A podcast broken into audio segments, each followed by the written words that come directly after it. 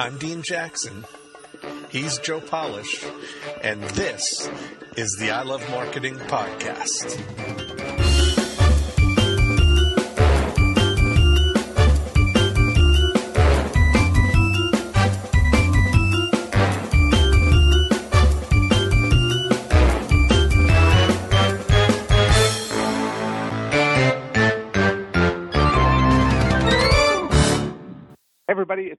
Jackson.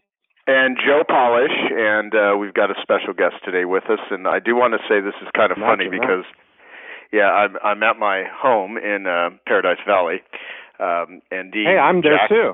Yeah, Dean Jackson is visiting me, but he's on the complete downstairs level uh in the guest suite on the opposite side of the house uh because it's it's easier when he's far away from me but um all right well so we, we've got a, yeah. so what do we got going on today, Dean? Well, I'm very excited. We've got a cool guy. This guy, every time I have to say this before we introduce who he is, that my experience of our guest is that this guy is TV ready at all times. That's been my experience. Every time I've seen him, he's been completely TV ready. You know what? That that's true. From the way he dresses to the way he talks to his preparation to the way he holds himself. He lives absolutely. it. Yeah. He lives it. Yeah. So.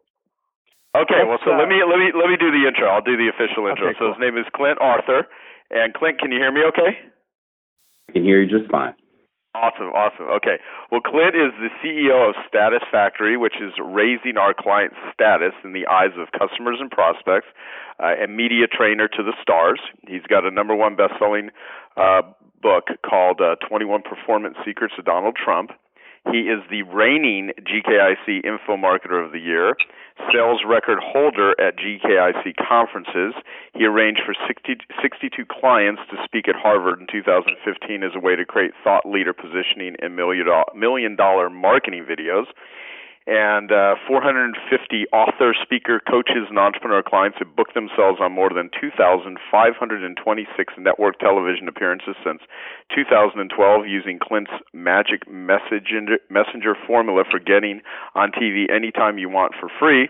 He's got Genius Network member clients including Lisa Sasevich, Mike Koenigs, uh, Dr. Kellyann Petrucci, and he is always looking for new thought leaders who want to speak at his upcoming Harvard events. He's got one in uh, July, end of July uh, this year, and his website statusfactory.com. So, Clint, what else uh, about you would people would be well served to know before we jump into talking about what you do and how you do it and how it applies to everyone listening? Donald Trump could not have me more excited if he was in this room than I am right now to be on your show right now. I'm a huge, huge fan of I Love Marketing. I have grown to love marketing as a result of listening to I Love Marketing these last few years. Uh, I'm a huge fan of Genius Network, a proud member of the network, and I'm really, really grateful and honored to be a guest on your show. Thanks so much for having me, gentlemen.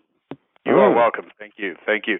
And you know, you gave a 10 minute talk at a recent Genius Network meeting that I thought was just killer. And we're going to put that interview up. Um, we'll, either, we'll we'll probably make it a bonus on on I Love Marketing, and we'll also put it up on the the up and coming GeniusX uh, dot com platform that we're going to be launching here soon. And so, uh, for people who don't know you, how do you describe uh, what you do? Dan Kennedy is one of my principal mentors, and something that he said at Super Conference a few years ago really, really stuck out for me. He said that our number one job as entrepreneurs is to raise our status in the eyes of customers and prospects.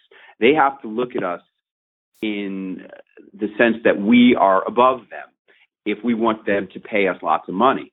And they need to see us as being superior to our competition. And that's the guiding principle of everything that I do. It is all about raising my clients' perceived status in the eyes of their customers and prospects. And the key word is perception right there. That's what marketing is all about. And that's entirely what we do is help clients raise their status. And that's been the principal focus of my own career for the last few years. I another way that Dan said it is if you're not whoing, then you are doing the wrong thing as an entrepreneur. And all I've been doing is just focusing on whoing, whoing, whoing, and it seems to be doing, doing, doing just just fine for me and my clients as well. That's what it's. Yeah, so I mean, so you're laughing, Dean. What do you, what are you what are you laughing about? No, that's great. I mean, that's that's a funny uh that's a funny thing. Picture yeah, well, uh, hooing, yeah, all over the place.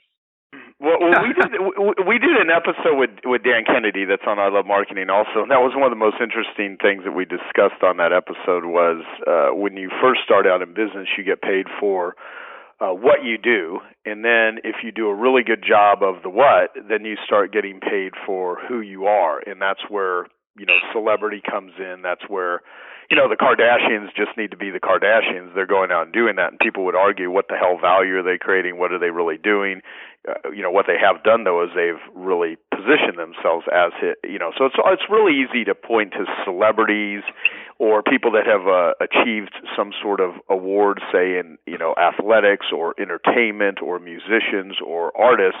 Uh, I think it's more difficult for people to kind of grasp the the status and the positioning as, of an entrepreneur. I mean, there's you know there's there's business entrepreneurial celebrities, but they're usually billionaires or people that have started, you know, big companies like Zuckerberg or, you know, Steve Jobs or, you know, Richard Branson, of course, things like that. Um, how do you um, how do you think about this for the small entrepreneur who would hear this saying, well, you know, I mean, raise my status, but I'm not I'm shy, I'm introverted, I'm not boisterous like Donald Trump if they want to, you know, make that comparison or whatever. How do you how do you approach uh, explaining that so people get what you mean? I've had the great privilege of sharing my message about status at Harvard for the Entrepreneurship Students Club of Harvard Business School, as well as at USC for their entrepreneurship program. And USC's entrepreneurship teacher gave me a hat. And I went there with my daughter. My daughter's a junior at USC right now in the film school. And they gave each of us a hat with the logo of the Entrepreneurship Center at USC on the hat. And the logo is probably the best logo I've ever seen. It is a circle made out of red dots. And one of the dots is missing outside of the circle. It is outside of the circle. And that's the key to it all that entrepreneurs need to understand is that you have to separate yourself from that circle. And the best way to separate yourself from the circle is with celebrity positioning because there's this weird fascination and and appreciation and intimidation that people have by people who are perceived to be celebrities. And if you can create that perception that you are more of a celebrity than them, then you are doing your job as an entrepreneur. Now, how, how do you do that? You do it by going on television or speaking in prestigious places like Harvard or West Point or at some other uh, esteemed university, or Dan Kennedy did it by speaking at the success seminars in, in the 80s and 90s. He would speak in arenas. You could do it by speaking with certain people. Like I'm, I'm proud to say that I've had the opportunity to speak on the same stage as Joe Polish and as Brendon Burchard and as Mike Koenigs and Lisa Sasevich and Dan Kennedy. And that is called celebrity attachment sense. So for people who are just regular average Joes, like my client, Dave Striegel. He's an auto mechanic in Pittsburgh. And he attended one of my workshops and really got it and started booking himself on TV news and talk shows. And in the process of doing that, he was able to leverage that into getting a breakout session because he coaches other auto mechanics on how to make money. And he turned that into a breakout session and there were like 50 breakout sessions at this Napa Auto Parts convention in Las Vegas. But then he really did great. He kept kept going on TV, kept going on TV. He got on to Fox Los Angeles. An auto mechanic from Pittsburgh went on Fox Los Angeles, did two appearances on Good Day LA, sent those appearances to the guys who did the speaker selection for the Napa Auto Convention, And he ended up on the main stage in front of 12,000 auto mechanics in Mandalay Bay Arena in the convention center because he was perceived to be a celebrity compared to all the other auto mechanics. I have a, a nice little chart that I have in one of my magazines that I hand out. It's kind of it's a magalog. It's kind of a brochure that looks like a magazine, and the chart says on on the left side of the spectrum is your competition. On the right side of the spectrum is Donald Trump and Kim Kardashian. You need to be in between Donald Trump and Kim Kardashian and your competition. If you could just elevate yourself above your competition, you don't have to be Donald Trump in order to make more money. You'll make more money if you could be Donald Trump, obviously, but all you have to do is get above the crowd, and then you will be able to make much more money than the rest of the crowd. So hopefully that illustrates how to do that. Yeah, yeah, and I would I would actually say that definitely with the uh, with the the prerequisite also that whatever it is that you're selling, offering, promising, claiming, doing um, from your products, your services, your method, your process, your thing, whatever your thing is, it can't be crap because you can very much uh, undermine yourself by trying to position yourself as a badass right. when you really aren't a badass. So how do you prepare or even know by telling or suggesting and, and, and again I say this that this is where people always take things out of context where if you see someone who is a scumbag or someone that is like way over the top uh, and they are hyping themselves or promoting them to be something like the promise is is bigger than the the actual deliverable and they use really effective positioning marketing um, all of the the stuff that any really smart marketer would know how to you know employ and utilize.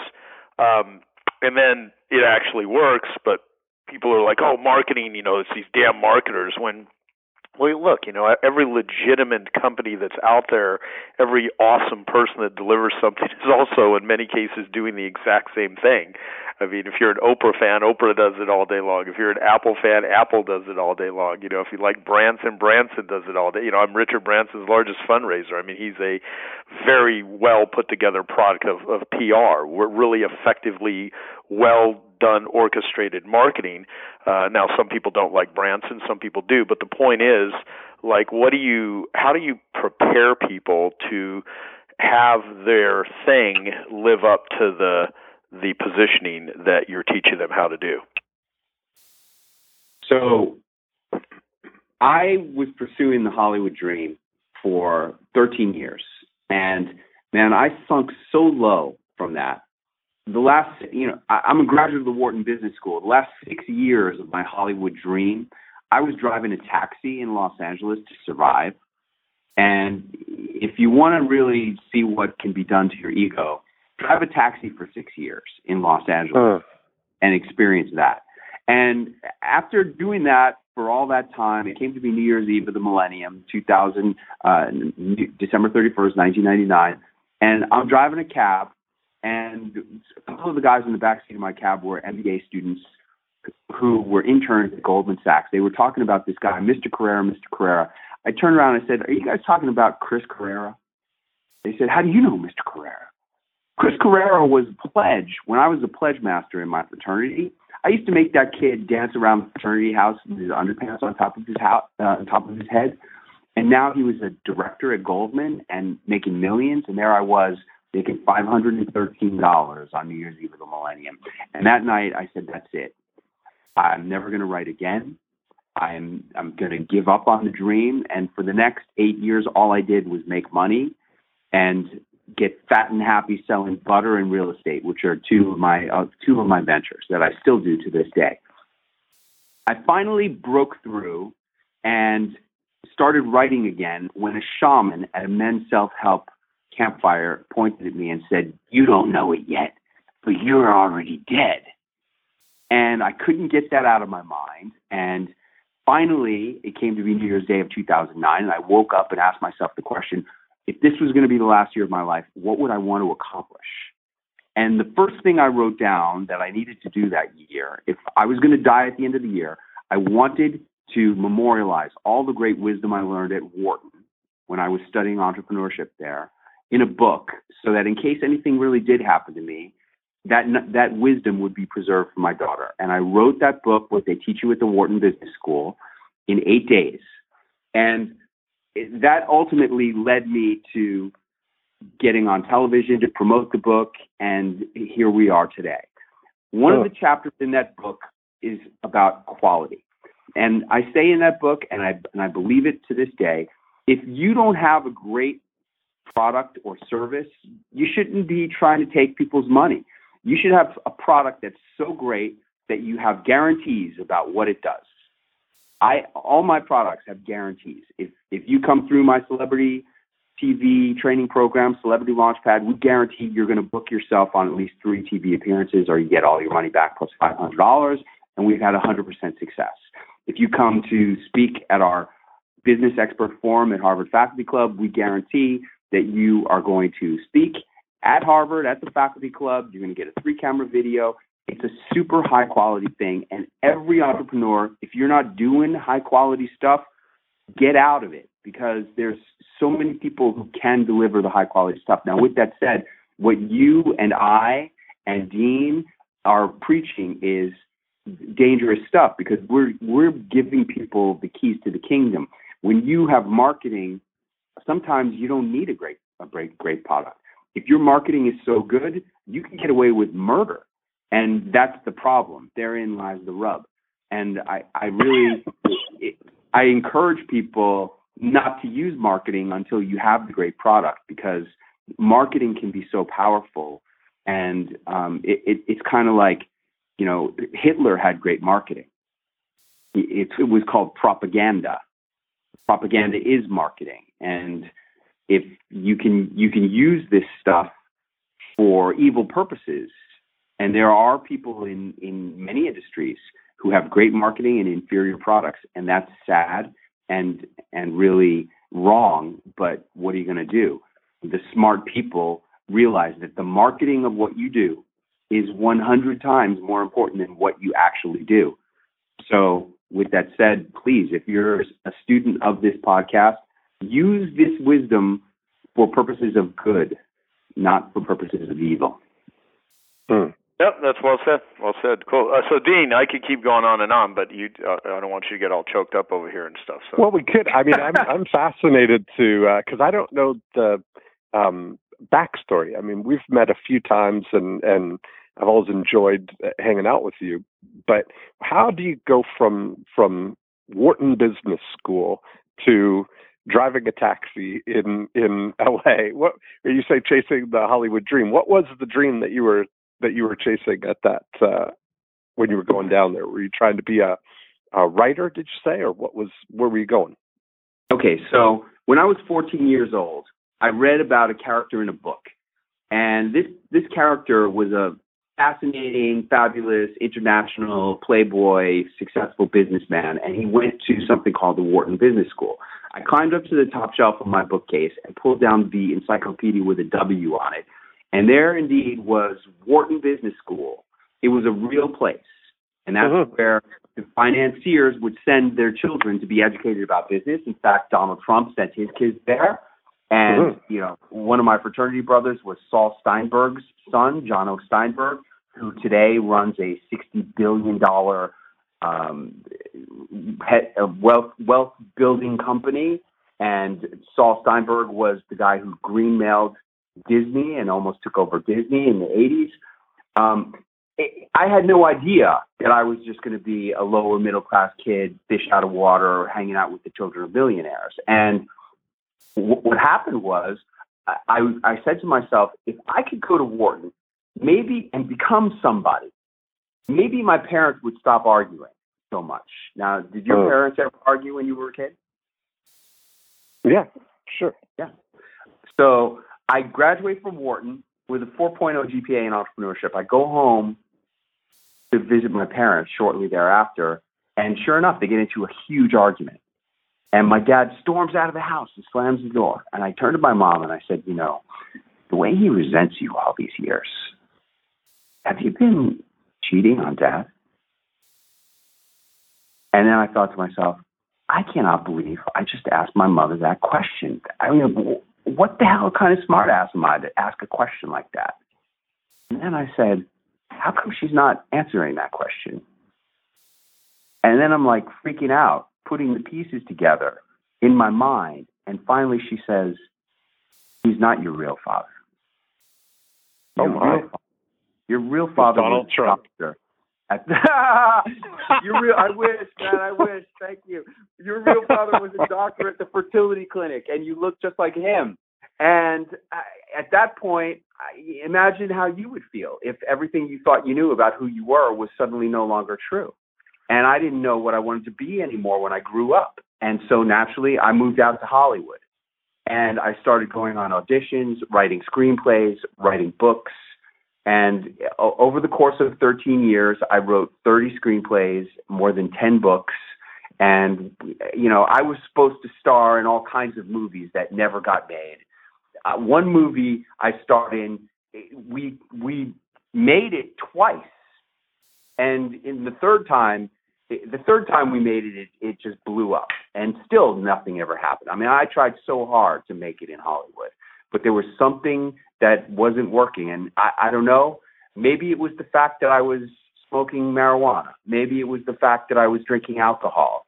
I think that probably had something to do with it because ultimately, after I focused only on making money and after I hooked up with the shaman and wrote my book, later that year, December 14, 2009, I went to a place called Optimum Health Institute in San Diego, and one of the rules was no alcohol, no drugs.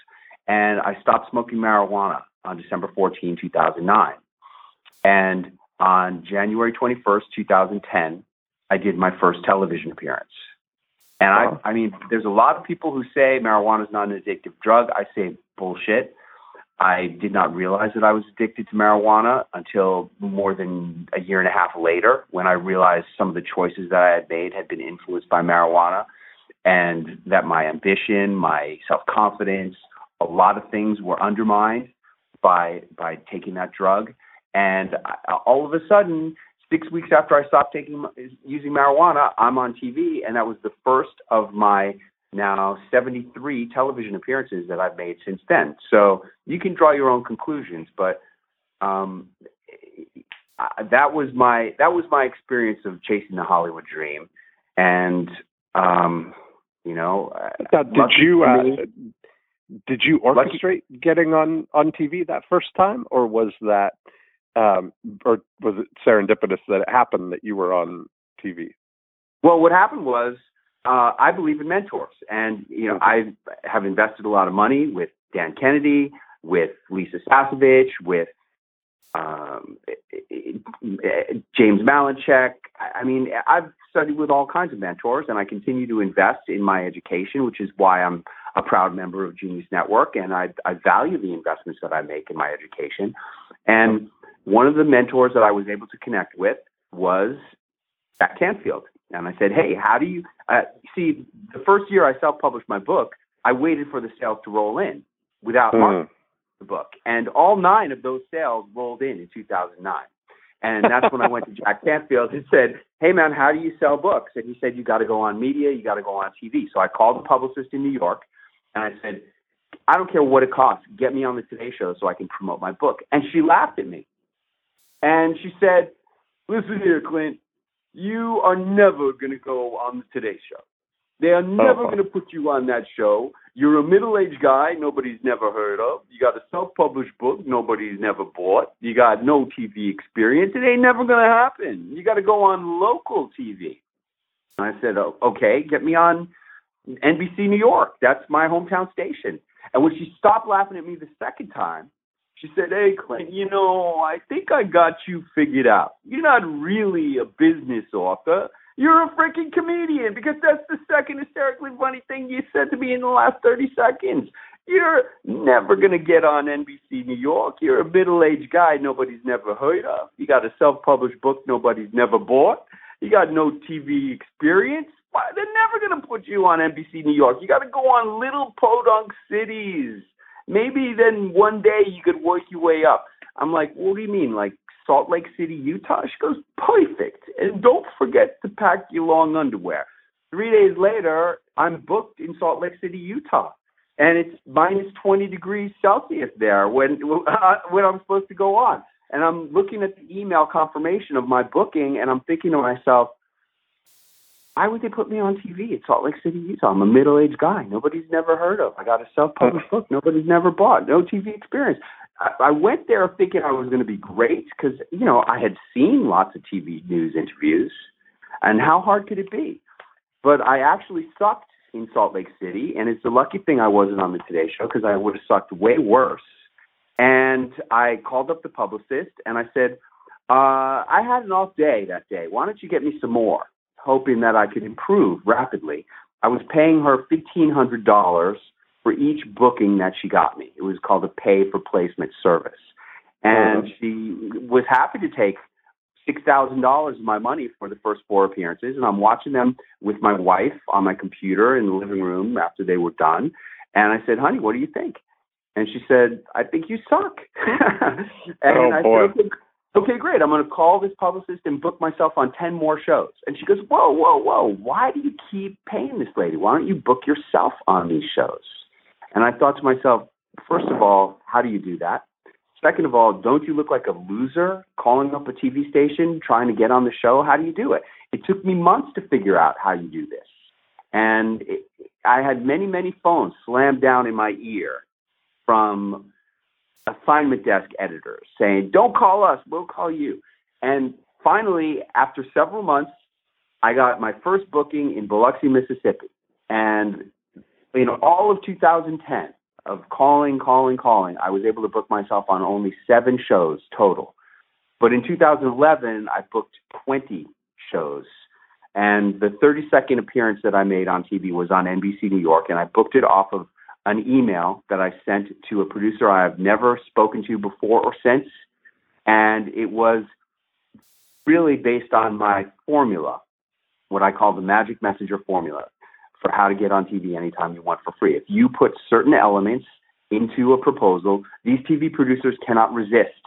And it's almost a mathematical equation of what you need to put in there to twist their brains and make them respond in ways that they can't even understand why they're responding it because no one has ever codified the, the accumulation of elements into a TV segment to make it dynamic, fun, entertaining, and make you more than just a talking head and to get you bookings and that is what is what has enabled my students to book so many TV appearances over 2500 in the last uh, 4 years or so.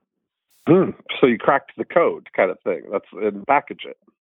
I really did. I I and and I heard, you know, I've invested a lot of money with another Genius Network member, Brendon Burchard, uh, one of my most favorite mentors that I've ever had. I think Brendon is a genius, and especially at marketing. And I, I luckily I was a high level coaching client of his. I was in his Empire group, and that was like a ten thousand dollar a year investment when and it you know in the expert industry they always seem expensive but that was that was a good value. And I got to go to a lot of his events and I heard him say this over and over and over. It was probably the 10th time I heard him say it that it finally sunk in and I understand what to do. He said if you're really an expert you have to have a formula for how your clients can replicate what you do. And mm-hmm. finally after seeing him do that seeing him say that the 10th time it finally clicked in me what the formula was. And I pulled off my name badge from that seminar and I wrote the formula down for how to get on TV right on the back of that name badge. And then I was the next speaker up at that event. And when I put that slide up in my PowerPoint presentation, the whole room just went crazy. I said, here's the formula for how you get on TV. And it looks like calculus, but it really does break down to be very simple. But the whole room just exploded with howls and screams, and nobody'd ever seen anything like that before. And it revolutionized my business. He was completely right. Once you formalize what you do, it transforms you and and your perceived level of expertise in what you do in a way that is just an unbelievable experience. And I am so eternally grateful to Brendon for impressing that on me and helping me to get to where I am today. So thanks, Brendon. oh, that's oh. very exciting. You know, I wanted to say a couple things. I'm, I'm making a note here. Um, you, you mentioned about your your father and about that that situation because when Dean went back and asked you, you know, how did you end up driving a cab? You know, when I hear stuff like that, knowing as much that I know about um, addiction and about crazy making and about dysfunction, and of course, speaking from my own experience of what were the hardest and most difficult times of my life, and how was the pursuit of um, whatever, building a business, a company, success. Well, you know, why does someone have an interest in, you know, personal development and self-help? It's it's usually because people are just trying to, you know, heal themselves, and also, you know, part of healing yourself is having the ability to make a living, make an income, pay your bills, build a life, support your family, take care of yourself, et cetera, et cetera. And something like that has got to just shock the living shit out of you. I mean, you know, that's a pretty intense um in negative experience to have something like that. So I imagine um, even the the connection and your ability to connect growing up with this sort of um, this this secret this this this call I don't know if you you know I don't I don't want to label it because it's not my life it's your life it's just my perception only from what you have shared with me in the past and what I've heard you talk about and then you know bringing it back up here is that you know living under that sort of lie the the interaction with your company you know here you go to go to Hollywood to you know quote unquote be an actor. You know and most actors um make their actors and actresses their occupation is basically pretending to be someone that they're not. And what I have found with a lot of celebrities is is a lot of them um at least the ones that I know um have been quite traumatized in in their lives. I mean most most people that kind of get into that business are not on the you know inside what people think they are on by seeing them on the outside.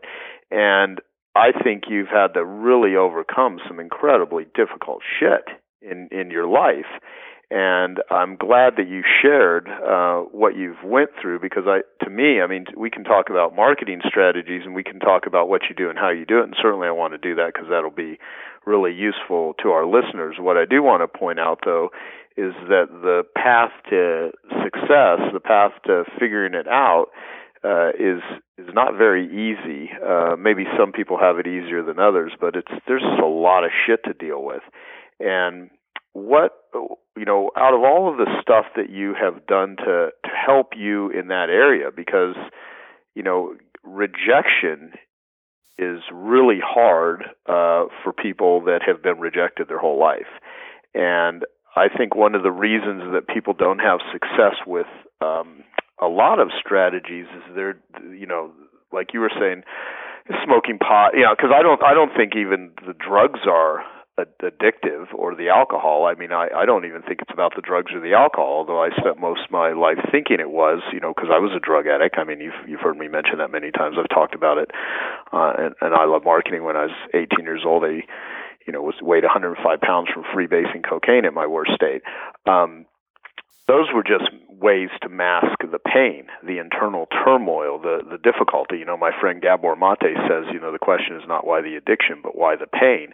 And so you had to really overcome a lot of stuff. And maybe it was the shaman, maybe uh, that was the accumulation of many things, and then you just happened to hear it at that particular point in time. But I, I'd really love to have you speak to the people that are out there that are blocked from moving forward because they think they don't have the right secret, which maybe they don't. You know, sometimes you do need to give people the formula, like you just mentioned. I mean, you know, once you formalize something, then you can transform yourself. That's what you said that you know you learned from from Brendon, and I agree with that.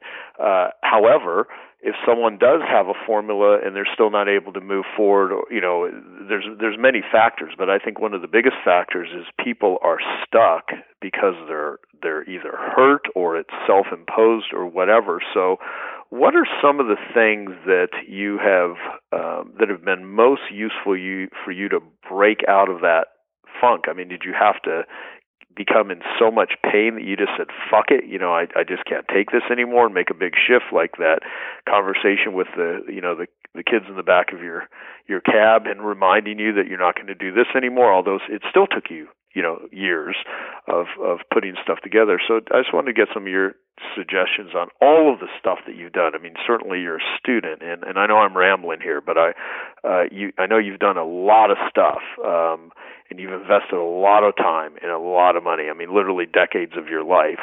Uh, you know, what were what were the things that just made the biggest difference for you? When the shaman said, "You don't know it yet; you're already dead," And then I woke up on New Year's Day of 2009 and I said, What if I was going to die at the end of this year? What would I want to do? That was a real transformation for me because I lived that year with total fuck it. I just said, I, you know, I don't care. I'm just going to do everything. That was the year I spent $6,500 on a watch. That was the year that we went on the vacations we wanted to go on. That was the year that I got my dream car. That I just did everything, and it was because I had no fear or doubt because it really didn't matter anymore. I wanted to do it all because I was living as if I was going to die, and at the end of that year, I had a death ceremony, and I said, "This is the end. This is the end of life as I know it." And I think that what holds a lot of people back is they have a lot of fear and doubt and concern that they're going to look stupid, that they're going to fail, that they're going to uh, think less of themselves, that other people are going to think less of them, that they're going to look like an idiot in front of their family and friends.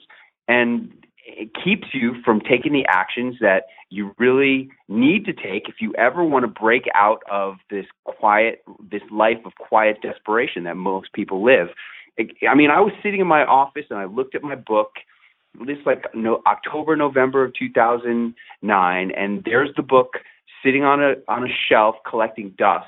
And I'm thinking to myself, I can't believe this. I have a book about the secrets of the Wharton Business School, and nobody's freaking buying it. It's just collecting dust on the shelf. I got to do something about this, and that that's all of that came out of this idea that you have to not give a shit what people are going to say. And you have to understand that failure is part of the process. And really, there is no real failure. There's only experience. Thomas Edison said, I did not have 10,000 failures on the way to inventing the light bulb. I just discovered 10,000 ways that didn't work and gave me information that led me to the next step. And it really, you have to just keep going and going and going and understand that quote unquote failure and looking foolish is part of the process. And uh, the faster you fail, I, I think I've even heard you say that, Joe. The faster you, the one who wins is the one who can fail fastest. And I, I think that's really an important thing. And for an entrepreneur, you have to be willing to take the lumps and learn from them as investments of time and effort so that you can gather information and move forward in what you're doing. And for, for anybody who doesn't have that attitude, you have to remember what Tony Robbins says. How many times would you let a baby fall down before you stop letting them try to learn how to walk? Of course, you wouldn't ever, never, ever let a baby stop trying to learn how to walk. And it's the same thing about becoming a successful entrepreneur, a successful marketer. All of marketing is testing and and trying new things. Yep, totally, hmm. totally.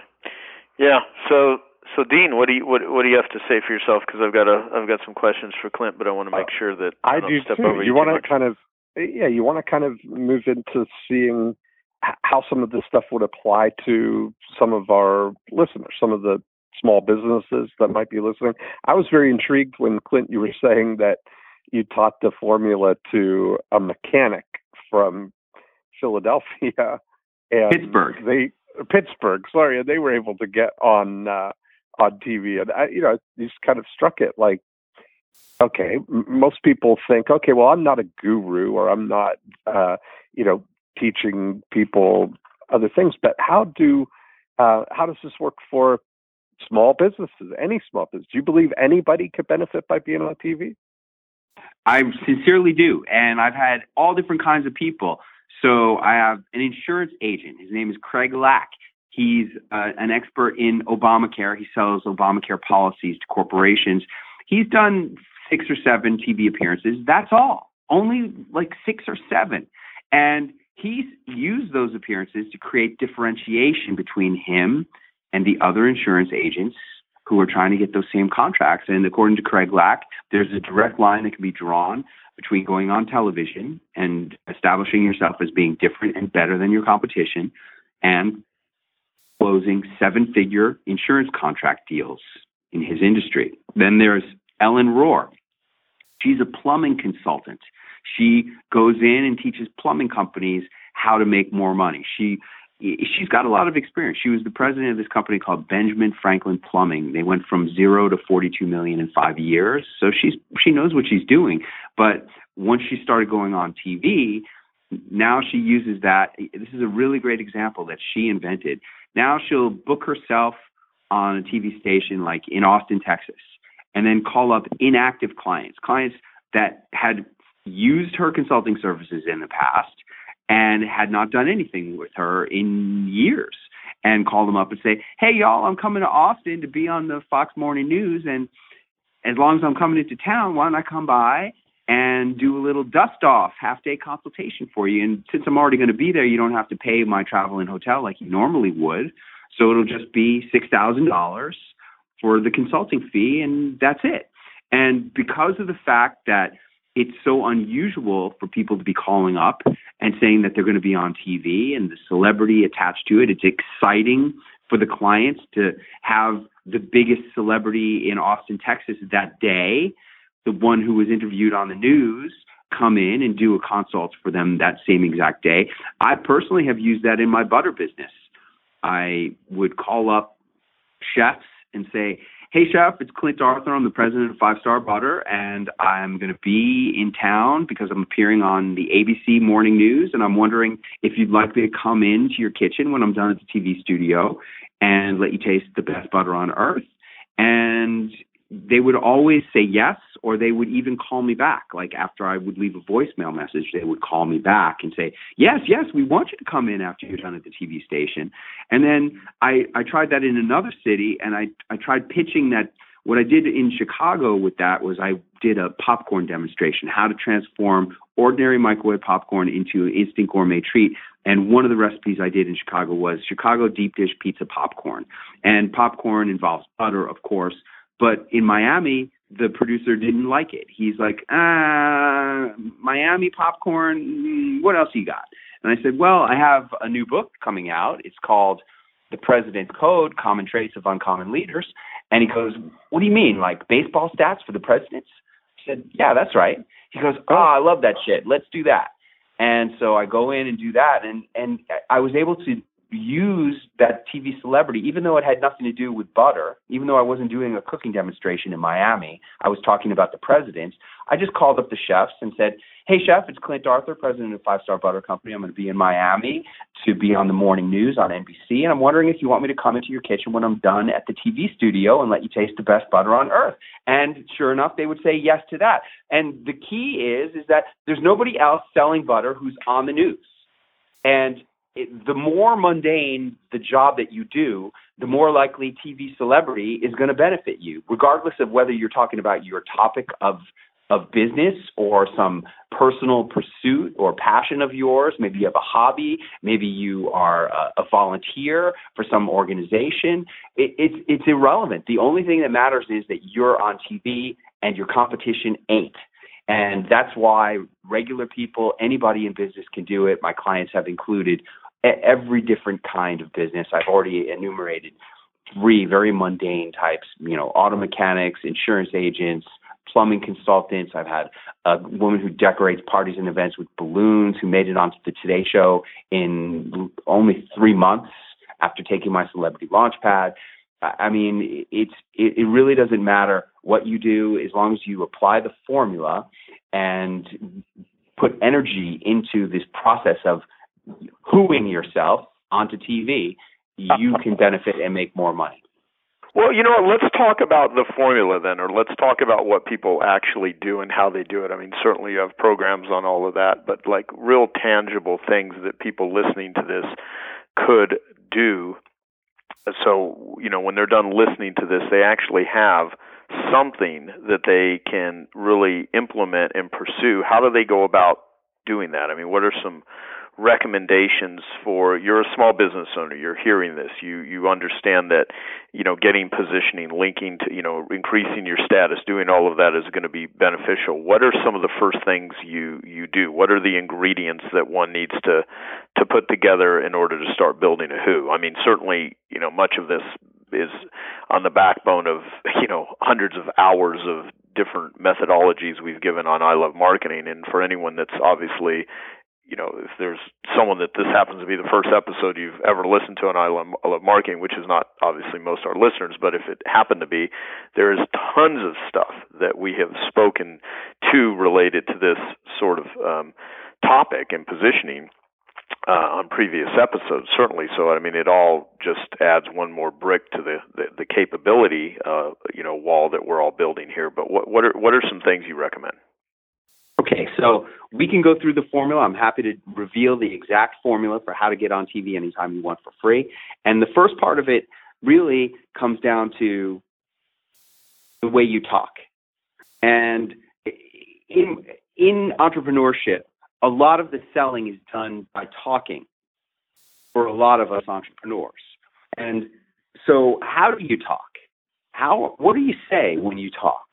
These, this is what you really have to pay attention to because there's two really important elements of how you talk. Number one is how relevant is what you're talking about? And how does that relate? Well, in TV, they call this hooks. How, how do you hook into an audience and make them feel like they want to watch something? Well, the first thing is in local TV, the most important hook is the local hook. How does this matter to a TV producer in Las Vegas? Why are they going to put you on TV in Las Vegas? They're not producing the Today Show in Vegas. They're producing the local news in Vegas.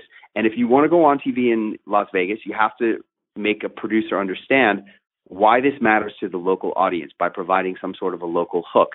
So, for example, my client who was a knitting expert, she said, Today is National Knit in Public Day and for anybody who wants to come and knit in public with me and my friends, we're going to be at the Bellagio Fountains at 8 p.m.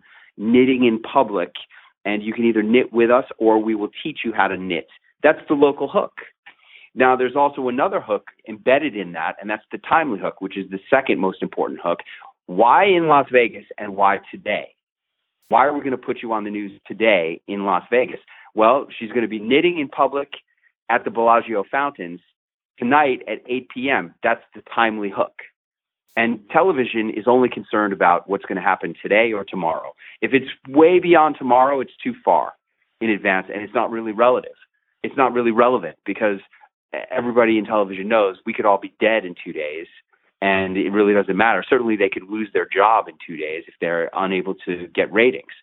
So, those are the two most important hooks that you need to think about the local hook and the timely hook. Then there's the next part of the formula, which it, and and if, if you're going to write down the formula, I write I call that part of the formula H to the X. Hooks, how many hooks? It depends. There's two really good hooks there. H to the X, in this case, X equals 2. The next part of the formula, put a little plus sign next to H to the X. And the next thing you write down is C to the X. C stands for celebrities. And Donald Trump is really, really good about this. You hear Donald Trump using celebrity names and high status associations all the time in his talking. Even though he talks on the level of an eighth uh, of an eight-year-old person, he still uses celebrity names, names of famous people. And when you're talking in your marketing, you should use the names of famous people and it's really interesting why, because when you use the names of famous people, it helps people visualize what you're talking about. When you say something about Kim Kardashian, uh, it was like Kim Kardashian's bubble butt. You immediately understand what we're talking about. And it helps the viewer or your audience to visualize stuff when you attach a famous person's name to it so that they can see that person in their mind. Now, how many celebrities should you put in your proposal? That depends also. I had a, a health coach named Tina Saki. She did really well with a segment that was called Five Foods Ellen DeGeneres and Bill Clinton Would Never Eat, and Neither Should You. And there's two celebrities in there that you can recognize immediately. And so in that case, c to the x equals 2. So, like I said, it looks like this is calculus or algebra, but really it's not. It's very, very simple stuff. The next part of the formula, we have h to the x plus c to the x plus p. P equals props. Now, props are really good on TV because they help you to be more than just a talking head. There's a million people that go on TV who suck at being on TV because all they go on and do is talk. But I was on CNN the other night, and the other guest was a talking head who was talking about Hillary Clinton, and I was talking about Donald Trump. And you know, they put me on on one side and him on the other side, and we were talking about how Donald Trump would say anything to get elected, or you know, you don't know what he's going to say. He flip flops. And I pulled a prop out of my pocket, and the whole set went into pandemonium. I've never experienced anything like it before. The prop I pulled out of my pocket was a bottle of hot sauce because just that day, Hillary Clinton had been on TMZ. She was on a radio show, and TMZ got the video footage from the studio of that radio show where they said, Hillary, what's in your pocketbook? And she goes, I got hot sauce in my pocketbook. She was pulling a line from a Beyonce song, and the host was African American on this show. He goes, Are you just pandering to the African American community? And she goes, Maybe. How's it working? And when I pulled this bottle of hot sauce out of my pocket, the studio erupted into pandemonium because they knew about this whole thing. And even the guest who was in the middle of talking about something about what Hillary Clinton said, he couldn't concentrate anymore. He's like, "What's that? What's he? What's he doing? What's he doing?" And that prop changed the dynamic of the whole show because hmm. now it wasn't just talking heads; it was something concrete. And I said, "Hey, if Hillary Clinton really had a bottle of hot sauce in her pocketbook, why didn't she pull it out? Why I I had it in my pocket. I pulled out my bottle of hot sauce. Why won't she pull it out? And that's because I believe Hillary Clinton will say anything to get elected, and regardless of whether it's true or not. And it was that prop that made it so crystal clear and so such a powerful statement. So the next part of the formula is P, and you should use props. And animals are the best props. That's why Jack Hanna from the zoo, the guy who has all those zoo animals, he's widely regarded as the best guest on TV talk shows because he always brings such cool animals with him, and they are just props. And then the next part of the formula is D, demonstration. De- TV, like when you watch TV news and talk shows, very often you'll see a chef doing a cooking demo the reason why cooking demos are so popular and the reason why there's a whole channel called the cooking called the food network is because cooking demonstrations are the perfect thing to do for television. It's action it's transforming stuff from one thing into another right before your eyes and most importantly they're using everyday props. They're using food that everybody loves and eats Notice I say everyday items. That's a key thing, using everyday stuff that people can relate to. Television is all about what can everyone relate to. If you've got that's that's why my popcorn demonstration about transforming ordinary microwave popcorn into an instant gourmet treat was such a successful food demo for me because I said to the producer in Chicago, "Oh, you like that food? That you like that popcorn proposal, huh?" And she goes, "Well, who doesn't love popcorn?" That's what right. TV wants. They want they want stuff that everybody loves. So if you can do a, a demonstration involving everyday items that people like, like a cell phone or uh, tying your shoes would be a great way. You know, if you could invent a new way to tie your shoes that was better and demonstrate that, that would be, I predict, a very successful segment on TV. So h to the x plus c to the x plus p plus d plus ta slash f. ta slash f stands for a takeaway or a formula. And this formula that I've explained to you right here is a great example of a formula. Uh, I've done many, many segments, and ultimately I got on the Today Show because I did so many segments regarding New Year's resolutions that involved my alive formula. I said, hey, I was living like I was already dead, and I came alive because I used the Alive formula. A is awareness that this could be the last year of your life. So go for it. L, let go of your past mistakes. Don't beat yourself up. Don't feel like an idiot because you failed. Just keep moving forward. I, inspire yourself with great goals and dreams that are going to get you out of bed in the morning. Like I, I want to be looking good in my bathing suit when I go on my vacation at Las Brisas Resort in Acapulco in November, and that's going to keep me in the gym. It's going to keep me on my diet and that's how to inspire yourself. V, visualize how to make these things happen. It's not enough just to want stuff. You have to visualize it really coming true. And then E, energize yourself for the journey. And my favorite way to energize yourself was with great quotes. And my favorite quote is from General George S. Patton, the man who saved the free world during World War II. Accept the challenges so that you may feel the exhilaration of victory. And that is how you come alive. And that's a formula that I use many, many times on TV. I did the same segment 25 times. And finally, I became so well known as an expert on New Year's resolutions that one day my phone rang and it was the Today Show inviting me to come on as an expert on how to have a powerful new year. And that's when I was on the Today Show, December 31st, 2013. And Brooke Shields and Willie Geist interviewed me, and Brooke Shields said, and Willie Geist said, Hey, Clint, you got a great idea. You ask yourself a question every year on New Year's Eve or New Year's Day. What's that question? And I said, If this was going to be the last year of your life, what would you want to accomplish? So that's an illustration of the formula being a very powerful aspect of getting on television. And then the last the last part of the formula is AC. And this is what people don't really get. It's about costume. AC stands for appropriate costume. If you have an appropriate costume, you should wear it on TV. So what does that mean? Well, my garage mechanic, he wore his mechanic's uniform that he wears to work every day. If you wear a uniform to work every day, that's what you should wear on TV. And it makes it more interesting for the viewers because your costume immediately communicates a whole lot about what you do and what your expertise and authority and position is because of the costume you're wearing. A police officer, a lot of emotion attached to that costume when they're walking up in your rear view mirror.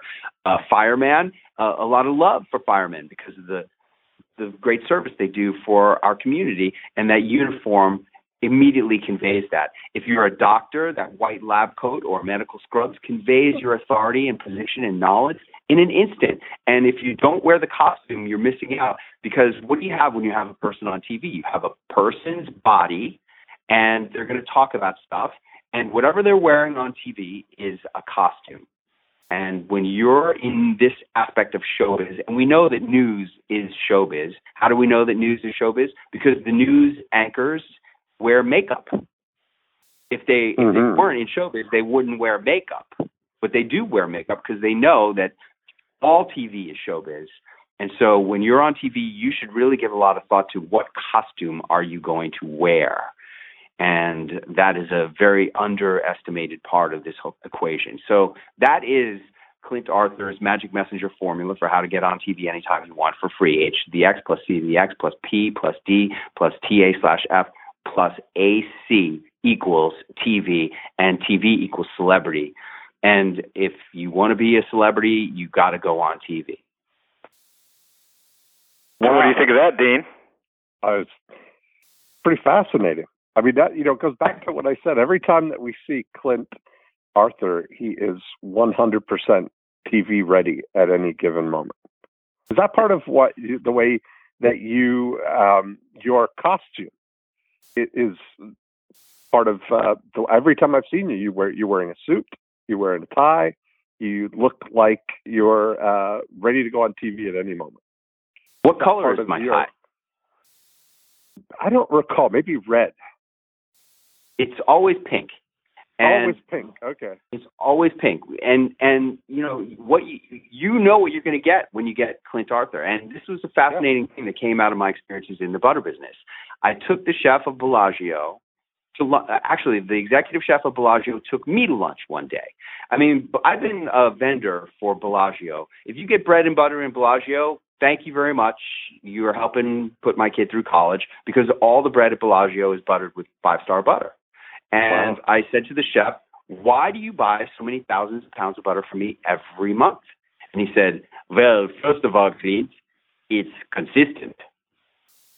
I mean, here is arguably the top food and beverage executive in Las Vegas, a city which is known for having outstanding food, at the top outlet in Las Vegas, Bellagio, arguably a five a five diamond resort. And he's telling me that the number one reason why he buys my product is because it's consistent. Now McDonald's is consistent. So right. it shows you the, the the breadth of application of consistency in business. You could be a fast food joint or you could be the top restaurants. Consistency is always important. And that's why as a TV guest, as a as a coach, as an author, as an entrepreneur, you're going to get the same thing from me every single time. I'm going to be wearing a suit with a pink tie. Now, why pink? Because when I would go on TV news and talk shows, every time I would wear a solid color, shiny, neon color, no pattern tie, whether it was blue, red, orange, green, yellow, or pink, the producers would always say, "Wow, great tie, Clint," because they know that that neon pop of color is a great thing to wear on TV. TV loves neon colors. But every time I would wear the pink tie, which was inspired by Donald Trump, by the way, every uh-huh. time I would wear the pink tie, everywhere I would go, people would say, "Wow, that is a great tie, Clint." So I figured, well, if everybody likes the pink, I might as well wear the pink all the time, and that's what I do. And yes, it is a costume. I was, I, I'm, you know, I still continue to study. I'm taking a public speaking course right now uh, with Michael Port, and in the class, I, I was, I was talking about something that I was inspired by you, Joe. You, you know, you talk about how you should add five percent more fun to your business every, uh, whenever you can. And I, one of the great things I've learned in Genius Network is to try to have more fun in life. And they said, okay, say your name and how old you are. This was like you know a workshop exercise we were doing in this public speaking class. They said, say your name and how old you are, and, and one thing that you're working on right now. And I said, My name's Clint Arthur. I'm 50 years old. And the thing I'm really working on most right now is trying to have more fun. And somebody said, Well, you should take your tie off, Clint. That would be a good start. And I uh. said, ah. hey, my tie and my suit are my costume. And I love my costume and I get great results from my costume. And I don't think that's what's holding me back from having from having too much fun.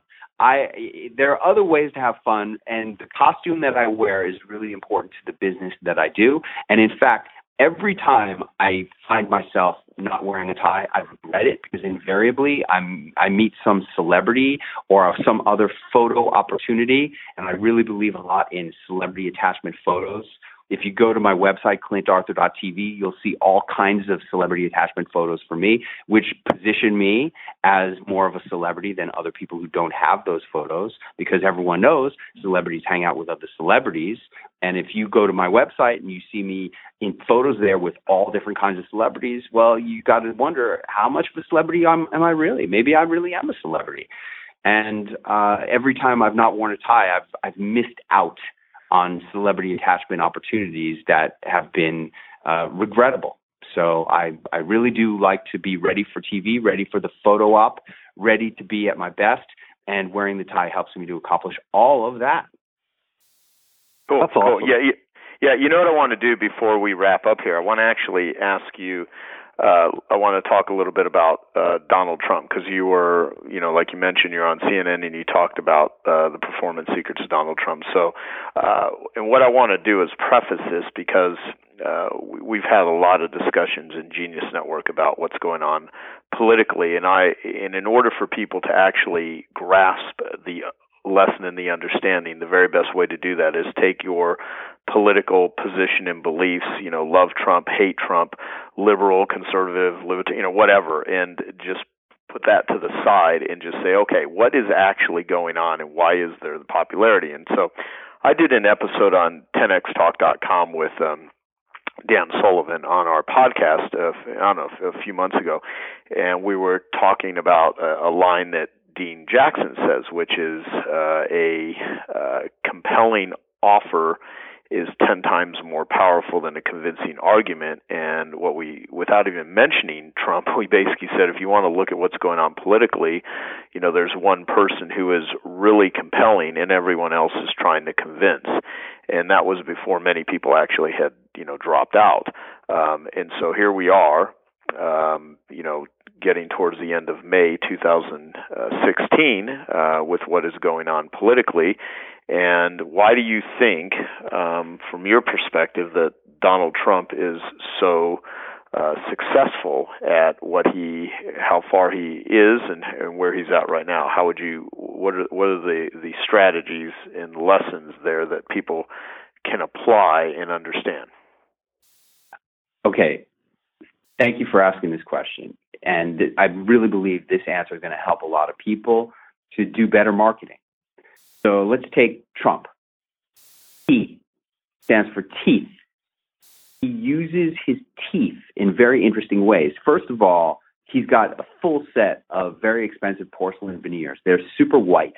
And I believe that having white teeth is a very powerful strategy in life and in business because white teeth make you seem like you're healthier. They are also very good when you're on video. And he's got this advantage over every other politician. Nobody has as white teeth as he has. Because when you're on TV or on video, the white teeth act as strobe lights.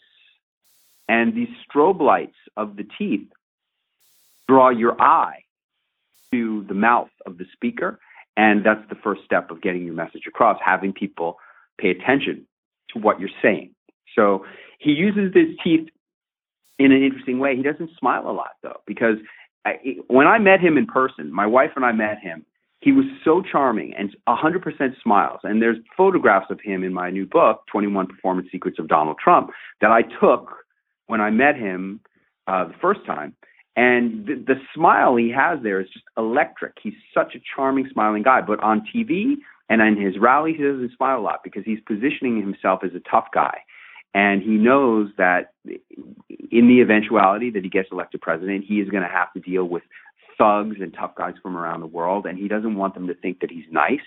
So he uses snarling, almost dog like teeth when he talks on TV. It's a very, very sophisticated form of teeth usage. And I respect what he's doing a lot with that.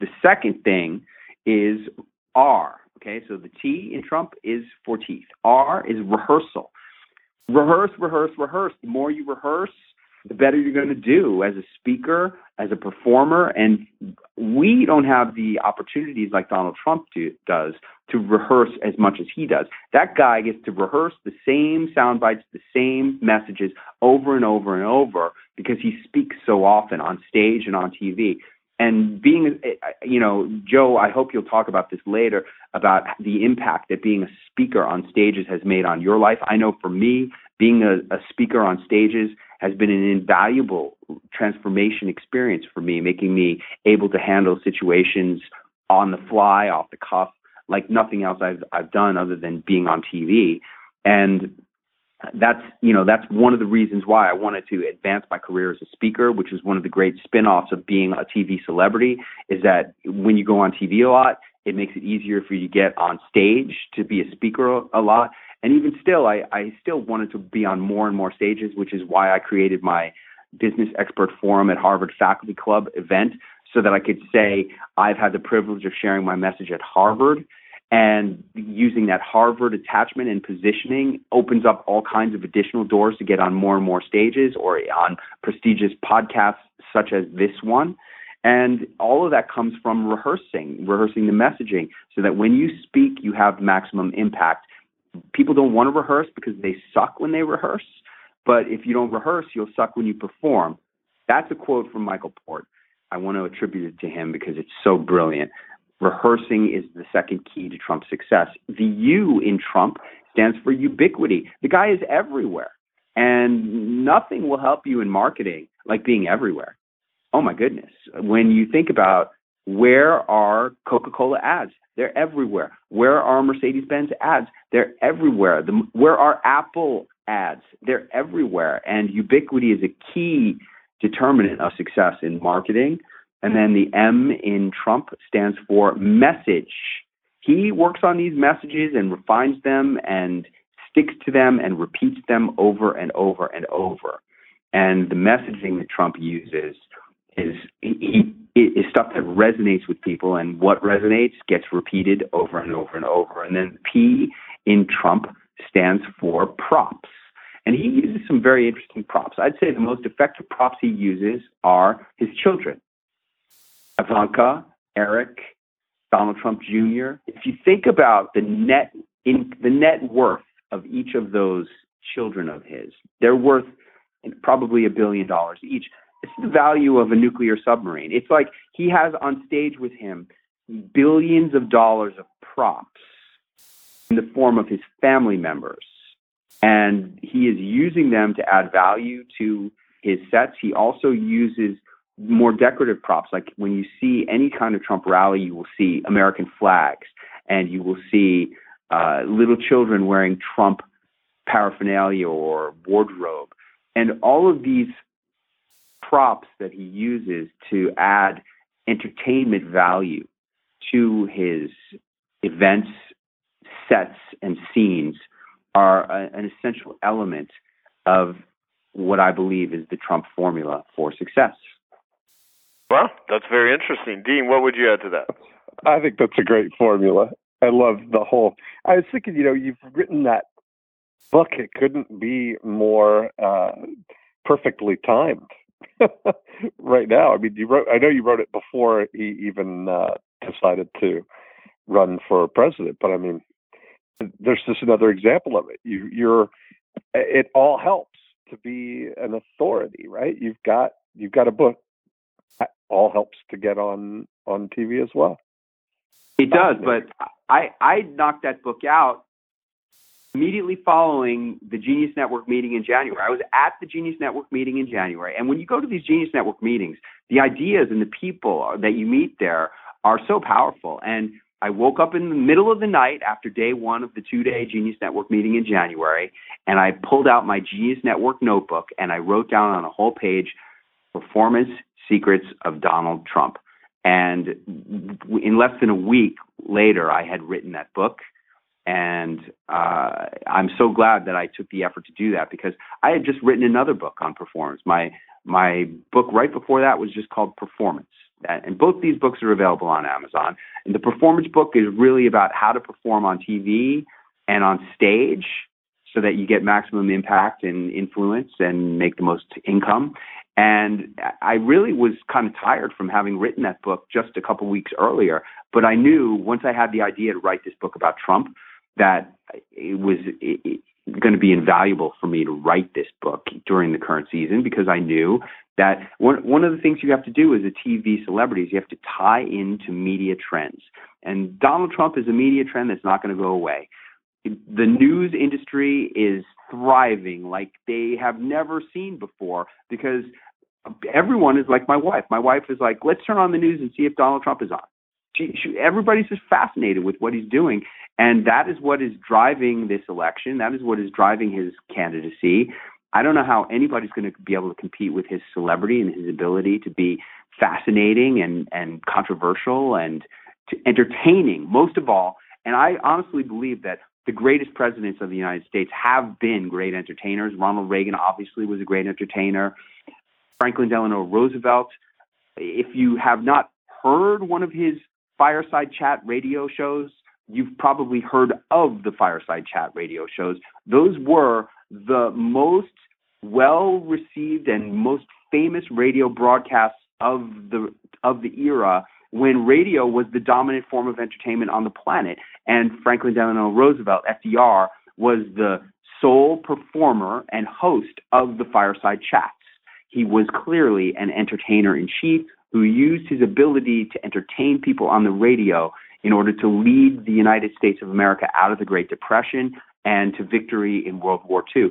Then, if you want to go back to Abraham Lincoln, he was a motivational speaker, kind of like Tony Robbins of his day. And Tony Robbins is entertaining road warriors today. And Abraham Lincoln was entertaining our nation's warriors in the war against slavery. And he was motivating them to lay down their lives for an idea that all men are created equal. His most famous motivational speech is still studied today, and most every school child in America knows the opening line. Four score and seven years ago, the Gettysburg Address is still a historical document because it was such an entertaining piece of oral history. And if you think about Abraham Lincoln and how he died, where was he? He was in a theater. What was he doing? He was observing and studying entertainment. And that's because he knew that a president, a leader, has to be able to entertain an audience in order to get maximum engagement. Because unless an audience is entertained and unless they are engaged in the message, they cannot be led. So, this is one of the reasons why Donald Trump is doing so great. He's able to entertain, engage, and I believe he is able to lead the movement to evict politicians from Washington and take back our government into the hands of everyday people who happens to be a, a multi-billionaire. yeah, that's, that's, that's, yeah, that's fascinating. So, you know, the Alive one, I didn't get the A and the L. So, what does the A and the L of Alive stand for? Awareness that this could be the last year of your life. L, okay. let let go of past mistakes. We've all made mistakes. Don't beat yourself up. Just put it behind you, chalk it up to experience, and move forward. Great. Uh, okay, Clint. So, what did we not ask you that we should have before we wrap up here? Or what did we not uh, talk about that you would like to? Okay. Um, one of the big influences in my life has been listening to Brendon Burchard and Dan Kennedy talk about what I call million dollar positioning, million dollar positioning statements. So if you've ever heard Brendon talk, you, you've heard many times. He said, I've, I've had the great privilege of sharing my message on the same stage as Sir Richard Branson and Dalai Lama with great corporations like GE, Accenture, and Amazon. Then, and by the way, the uh, the Branson and Dalai Lama things never would have happened had he not met me. So I just got to point that out. I, am sure. I'm sure. Well, and I'm, there I'm just, he is. Uh, we're going to just send that clip to Brendon just to mess with him. Celebrity attachment. It's good to hear. Yeah. Just to make him feel like he'd be a loser if he'd not met me. You know. Which you never know, Dean. That could have been possible. Brendon could be no, nobody had I not. It could be. I've, I've known. I've known. You know what's so funny? Me and Brendon were giving a speech to like 35 people uh, I mean, tiny group uh, as a favor to someone that could not make it. And this is like right when you know I've been doing this stuff for years, but Brendon was really just kind of getting started. And uh, you know, I mean, the, he has just absolutely kicked ass um, in mm-hmm. terms of you know how well he has honed his.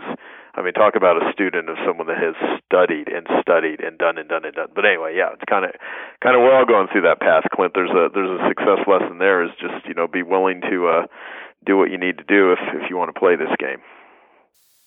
I agree. You got to do whatever you got to do, uh, and over and over again until you get it. So yeah, yeah. So sorry to interrupt. So keep going. I, I apologize for interrupting. Okay, so so in, in that statement, that million dollar positioning statement of Brendon's, here he is invoking celebrity attachment and what Dan Kennedy refers to as place theory the places that he spoke at GE, Accenture, and Amazon. Now, Dan Kennedy does it. I saw Dan Kennedy at Super Conference a couple of weeks ago. It was not five minutes into his first presentation at Super Conference, and he was already talking about how he used to speak in the arenas for the Peter Lowe Success Seminars with General Schwarzkopf, Colin Powell, Barbara Bush, George Bush, and Donald Trump.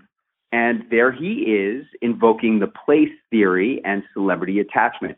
And I did it earlier here on this broadcast. I talked about how I had the privilege of sharing my message at Harvard and at USC because I was invoking that place theory. And of course, you've heard us using celebrity attachment many, many times. And it's this place theory that is so powerful. The, the idea that where you speak is important and adds value to what you've accomplished. So, for example, the first Republican primary debate was held where? At the Reagan Library. Why? Because it added importance and power to that event that CNN hosted. And I, I think that every entrepreneur needs to be considering this issue of place theory. So, for example, I'm, I, am in, you know, Jeff um, Jeff Moore and the boardroom. Yep. Okay, so I'm a member of the boardroom. I go to those meetings in California from time to time, and one of the guys there has uh, a martial arts competition, he's he's he's famous. His like uncle was the founder of this martial arts thing, and he was going to do a martial arts competition at a polo field. And I said, "Why are you doing it at polo fields?" And he said, "Well, one of my friends owns the polo field, so I thought it would be cool to do it there." Now, personally, I think it's completely wrong. Martial arts is not associated with rich people riding expensive horses and drinking champagne. That's that's the wrong positioning for that event. I think that that his martial arts competition should be held on the deck of an aircraft carrier or in uh, an armory building or at Caesar's Palace. That's the place where Caesar's Palace is a great place for some sort of a, a physical contest where they hold boxing matches. If he were to have his co- mar- martial arts competition at Caesar's Palace, it would seem like it's the real thing. Whereas if he's doing it at a Polo Lounge, it's the wrong message. He's not understanding the place theory that where you do your stuff makes a difference and can even add lots of value, like speaking. I could give the same speech in a gymnasium for some high school students or at a Rotary Club for for some local businessman or at the local chamber of commerce. But if I give that same speech at Harvard, it's a whole other thing. It's now a video that people will actually watch. And really, entrepreneurs really need to play, pay attention to this issue of place. Oh, very, yeah, very, absolutely. Um, so, Dean, speaking of, what place are you going to announce um, my celebrity status? Yeah, I'm trying to. I'm trying to celebrity think how to, status. Yeah, yeah. What are you going to do for me based on what Clint has shared today? How are you going to use this to make my life better? I think. I mean, I because I've been car- I've been carrying you along this whole time. I, I See, know. and by, by the way, like all these jokes that we make about Batman and Robin on I Love Marketing, see I- what I was doing, I secretly was working with Clint in order to lower your status while That's is. simultaneously increasing mine. But meanwhile, I've been I've been riding your celebrity status to get my celebrity attachment. See, so we No, I know. He's he's secretly Yeah, becoming you're both very selfish. You're very selfish with no, no, Clint. No, this is great. This is great. Thank you. So, um, and of course, I'm always joking about. I, I, I was just meeting with a guy last night, and I was just telling you know, uh, he never met Dean Jackson before, and I always gone. I'm like, you know, Dean is one of the most brilliant marketing minds on the planet. He's actually uh, way smarter than than me in, in in most marketing areas. Not all, because certainly, you know, there's a couple that I can, I, I think I can take him with. But uh, you know, Dean is Dean is an absolute genius. But I, I always then have the caveat, but I'm more ambitious than Dean. So you know, what what what matters most. Um, but either way, uh, where can people go to learn more about you? And if they want to work with you, uh, Clint, and learn more about this stuff, what do they do? www.clintarthur.tv. Clint like Clint Eastwood, Arthur like the king, dot TV, because I am looking forward to seeing you on television. awesome. And so what we'll do, we'll put out also in a future uh, episode as a bonus, we'll put out the video, 10 minute talk that, that Clint did, which is fantastic, and go from there. So thank you very much. And for everyone, thank you for listening to I Love Marketing.